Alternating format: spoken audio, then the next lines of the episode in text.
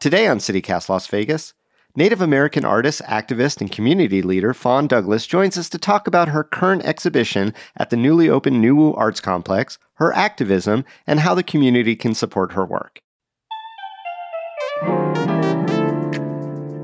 It's Thursday, April 28th, 2022.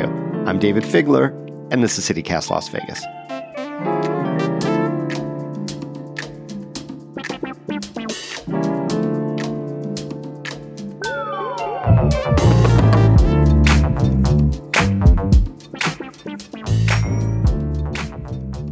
Can you tell us about the SOOV exhibit, Fawn? Yes, well, it's a part of my MFA for the Master of Fine Arts program at UNLV. It's my thesis exhibition. So, uh, for those that aren't uh, too aware about what that is, it's basically like the finale.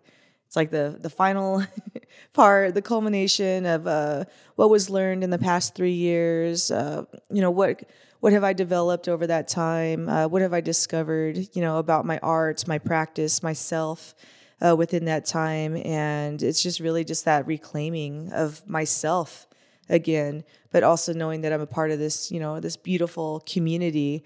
And um, I'm not without my community. And so, how do I make, put those two things hand in hand?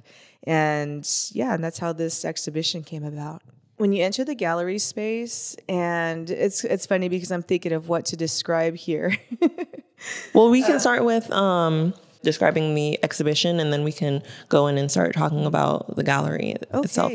So, when people first walk into the gallery, they're going to see amazing art by our community, and they're going to see a lot of color, a lot of color, and being surrounded by joy. So, within the exhibition, I have a, a couple of key points and components of it. Well, Soov means willow or sumac.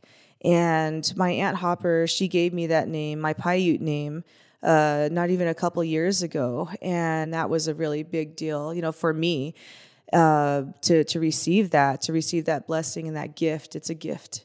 And so I was given that when I started to learn more about basket weaving, some of our traditional practices. And she went with me into the Grand Canyon. I have friends that are there in the Supai Reservation, and I would always spend time with them since I was younger and I asked about, you know, I wonder if anybody knows how to do this. I'm trying to learn this. And it's actually the unorthodox way to go about things. Traditionally, we're supposed to learn from uh, from our matriarch line. Like I should have learned this tradition from my mother, my grandmother, or maybe my aunt. You know, it should have been passed down to me. Uh, but due to colonization, I mean, there's a lot of our practices that have been severed. A lot of our areas where we would, you know, gather these things are no more. Of course, the city of Las Vegas is built around it. So I thought, you know, if things have changed, if the climate has changed, you know, would it be appropriate for me to even do that? And so I asked, you know, some elders, I talked about it, and one of them was just like, Hey, I want to show you, you know, let me show you. And we had this like this really big conversation about it.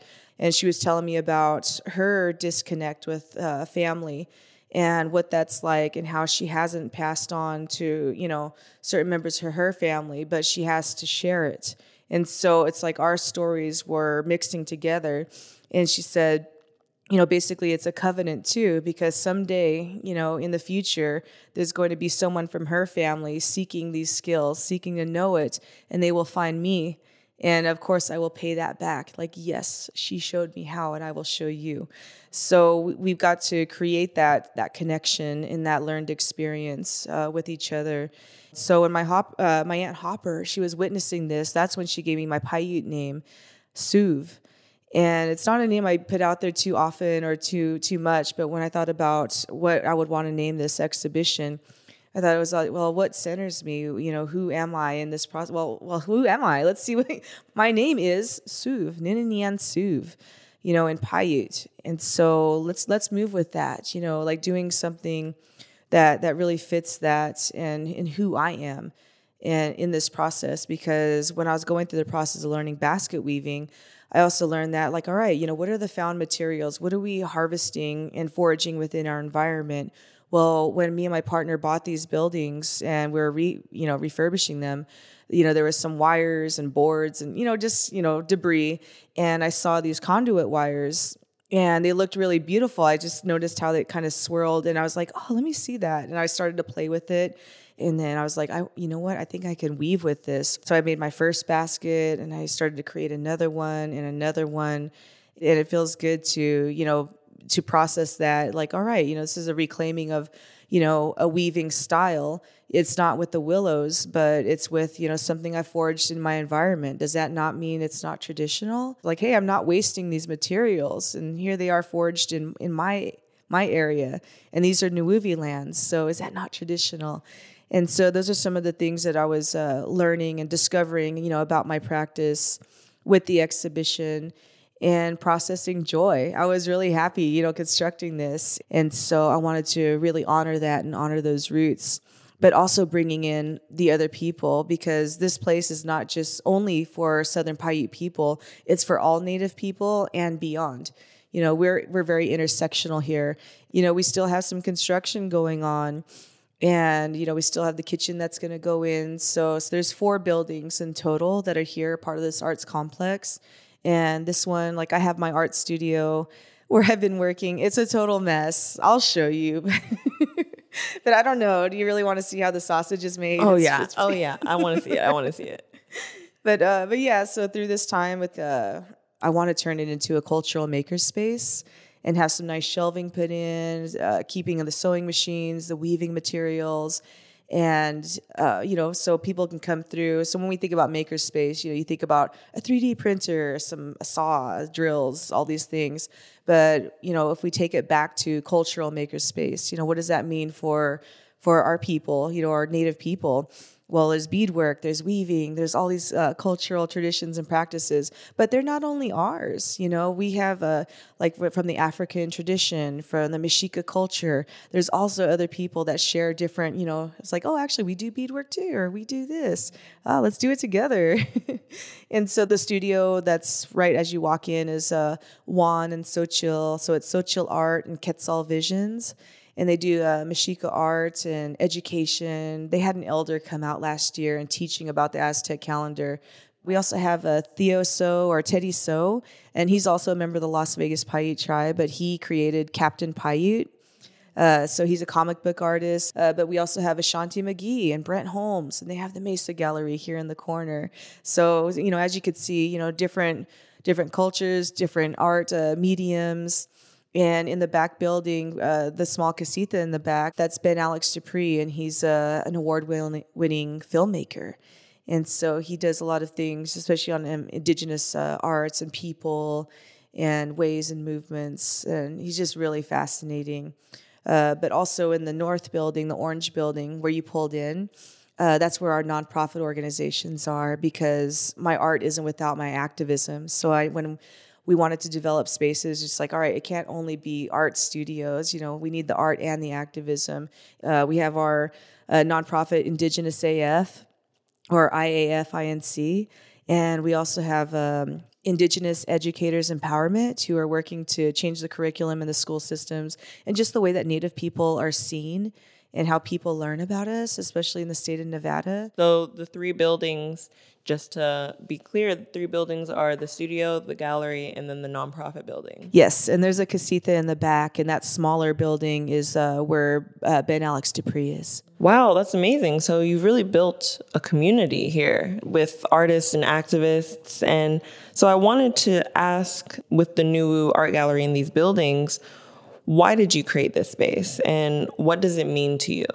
You know, I've always wanted to have my own community center, my own art studio. Uh, I wanted to have like a artist residency program, all of the things, and it's really just coming full circle. It's so funny because I got a visit um, maybe a few months ago from a mentor of mine. So when I was 13, I was uh, kind of a scrappy kid got in some trouble and I was on probation. And so part of my probation was that I needed to, you know, do community service hours. And at the time, the Las Vegas Paiute tribe had a recreation center. So I had to do hours there. And so I was sweeping, I was mopping, I was making signs and just doing any piddly work that the, that Ken Trail, he was the director of it, uh, that you know made me do. But he also taught me, and he was talking to me. He's like, you know, you could be anything you want to be, Fawn. You know, you, you're better than this. You know, and he always had some inspiring words to say, and he was just funny, and it was really inspiring. In fact, that that was one of those shifts in my life where I was like, all right, you know, things could be different, and it doesn't always have to be so damn harsh, or you know, I don't always have to be so mad all the time. And so when I think about that, I think about coming full circle and like, you know what? I do want my own place someday. And so when I wanted to do this, my partner knew about my dreams. It was more like a five year plan, uh, not working through the pandemic and through my master's degree plan. but the synagogue, he noticed it, it was for sale with the adjoining buildings. And he's like, let's go look at it. And I was like, oh, do not. I'm, I've been, I was so busy with the MFA. And he's like, you know, it's just worth a look. Let's just check it out. Uh, and the pandemic hit and stocks started plummeting. And all of a sudden we get this call and we're like, hey, we'll take it. Wow. I was like, oh, okay, I guess we're doing this now. Okay, all right. And so that that's been our journey and we just, you know, every single day little by little cleaning up here and there, uh, fixing something here and there and just doing what we can. And you know everything that was happening like around the country. It was just so much sadness at the time. It's just like so many deaths and you know, we would take moments and we would just cry, you know, through it. And it'd be like summertime, it was like 2020. You know, we'd think about like the, the latest headline or, you know, who had been killed by police brutality or what has happened to this family. Like, oh, you know, we would just take a moment and we would just cry. And then we just like, you know what, let's push through because we're creating something for the people. And what if we can build this space and keep on pushing on and, you know, building something where our artists can rise? You know so we we just kept that as fire. We kept it as fire. It's like you know what? We're something's going to be better and it's going to come soon and we're going to bring it. And so we used it as fuel to you know keep going through another day because girl it was hard. I'm sure. So it sounds like this was a beautiful way to give back and connect with your community. On your website, it, you talk about decolonization and you talked about the colonization in Las Vegas a little bit before. What does decolonization look like in Las Vegas? Decolonization in Las Vegas, especially here within our communities, is to just learn some of the traditional ways. Learn what we can, whether it comes to like learning our language, um, tapping into that, uh, connecting more with the lands and learning more about that, teaching that too, because you know stewardship is not just ours; it's everybody's. And so uh, through education, we get to talk about, you know, how we're decolonizing because colonization has done a number on our people, not just Native people, but all people of color. And when we think about, you know, what colonization has done here, you know, our Native people were, you know, pushed off of our lands, our traditional homelands. And when we think about uh, decolonizing, it's that, that reclaiming of that land, that reclaiming of space, and reclaiming of ourselves and learning more about our histories and you know teaching other people th- those type of histories and who who we were and who we are because the whole point of that is that we're still here. We're still a thriving, beautiful community. And even though Las Vegas Paiute tribe is around 54 tribal members, give or take, I don't know what the current number is. Uh, but the the city of Las Vegas, there's over like 50,000 plus Native Americans from so many different tribes who call this home. And so when we think about like, all right, what does decolonizing mean for for for everybody? And you know, people want to learn their ways. They want to learn culture. So part of what you were saying just now was centering joy, and that's a way of reclaiming yourselves and saying we're still here and we're here, right? And you mentioned that during your exhibition opening that in your exhibition you centered joy. Um, why focus on joy? Well, joy is a part of decolonizing. Uh, a lot of my art has been uh, very political. My mother shared stories about these sterilization practices on Native American people, like back in the 70s. There's, it's documented. Like this is a part of like the American history. And so I asked some friends to, you know, join me um, in this performance piece, and I, I had some hospital gowns and I put like red paint on the abdomen area to to look like blood with the words genocide on red. um, on the chest. And so it was this piece where we stood in silence. And so I was doing a lot of these pieces where I was reacting to a lot of the things, the inequities uh, that were around me. Uh, to raise awareness and to release that too, because some things can hurt so much that if you hold it in, it hurts even more. But as artists, we get to release that.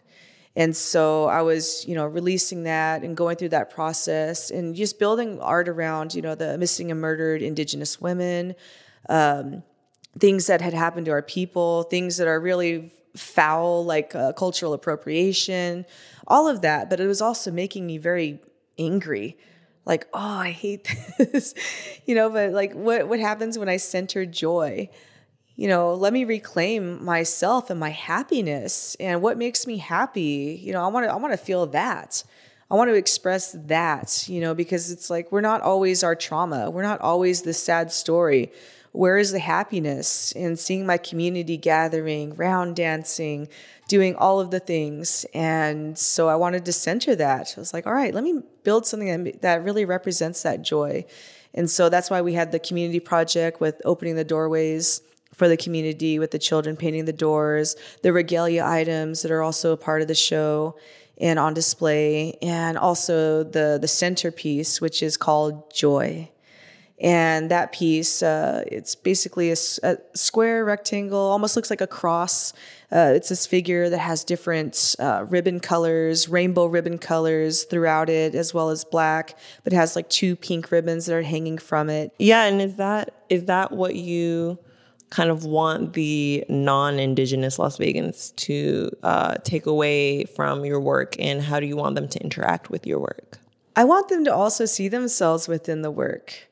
I want them to to walk away with the feeling like, wow, that is really beautiful or what is this? I don't understand this but i'm you know taking it in because there's a lot of people that stopped in front of it and we're trying to interpret it and trying to you know think about it but those people were also smiling with it you know all these different ribbons that are shining in color because it has a certain sheen to it too but also to just find themselves here and to want to be a part of this to want to learn more about it and to know that you know indigenous art isn't the stereotype it isn't this headdress it isn't this you know things that you know hollywood has fed the people over the years. We are so much more and our native cultures we're, we're not a monolith we're also very different. And so i want people to to learn more about us to know that we're still here and to know more about our history because it's also Las Vegas history and to have more of a claim to that. So when we think about like the reclaiming of the lands, reclaiming of ourselves, I also want the people who are not uh, Native American or not Paiute to also feel that connection here too. Hey, we're all here together now. Uh, we're all here. So what can we do to make the future better? How can we live together and be stewards of these lands together? What can we do to support each other?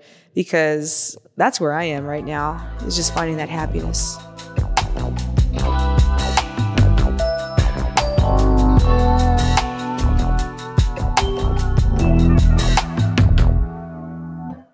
That was a great conversation. Hey, let's bring Layla back for a bit more news. Hi again, David. So the Palms Casino Resort reopened last night. It's been two long years of waiting as they renovated and reopened under new ownership. The Palms is actually the first native owned casino resort in the Strip corridor. At the state level, a Carson City judge blocked a Republican led move to repeal a universal mail in ballot initiative, which advocates say will get more people to vote. The judge ruled that the GOP backed challenge was no good, that it was deceptive to voters and undermined faith in elections. Last but not least, an editorial in the Las Vegas Sun suggests that Florida's Don't Say Gay bill could actually drive tourism to Las Vegas. Currently, 4 million LGBTQ visitors head to Florida every year, spending more than 3 billion in annual revenue.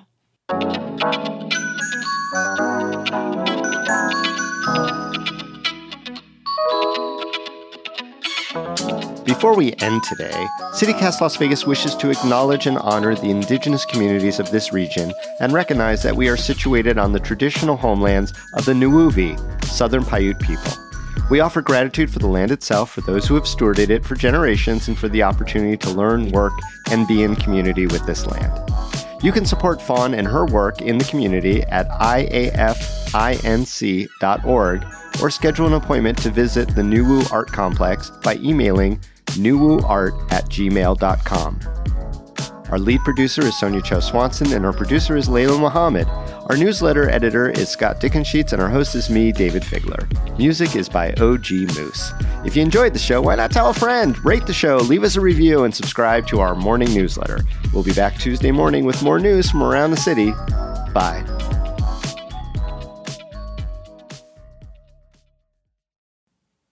Alrighty.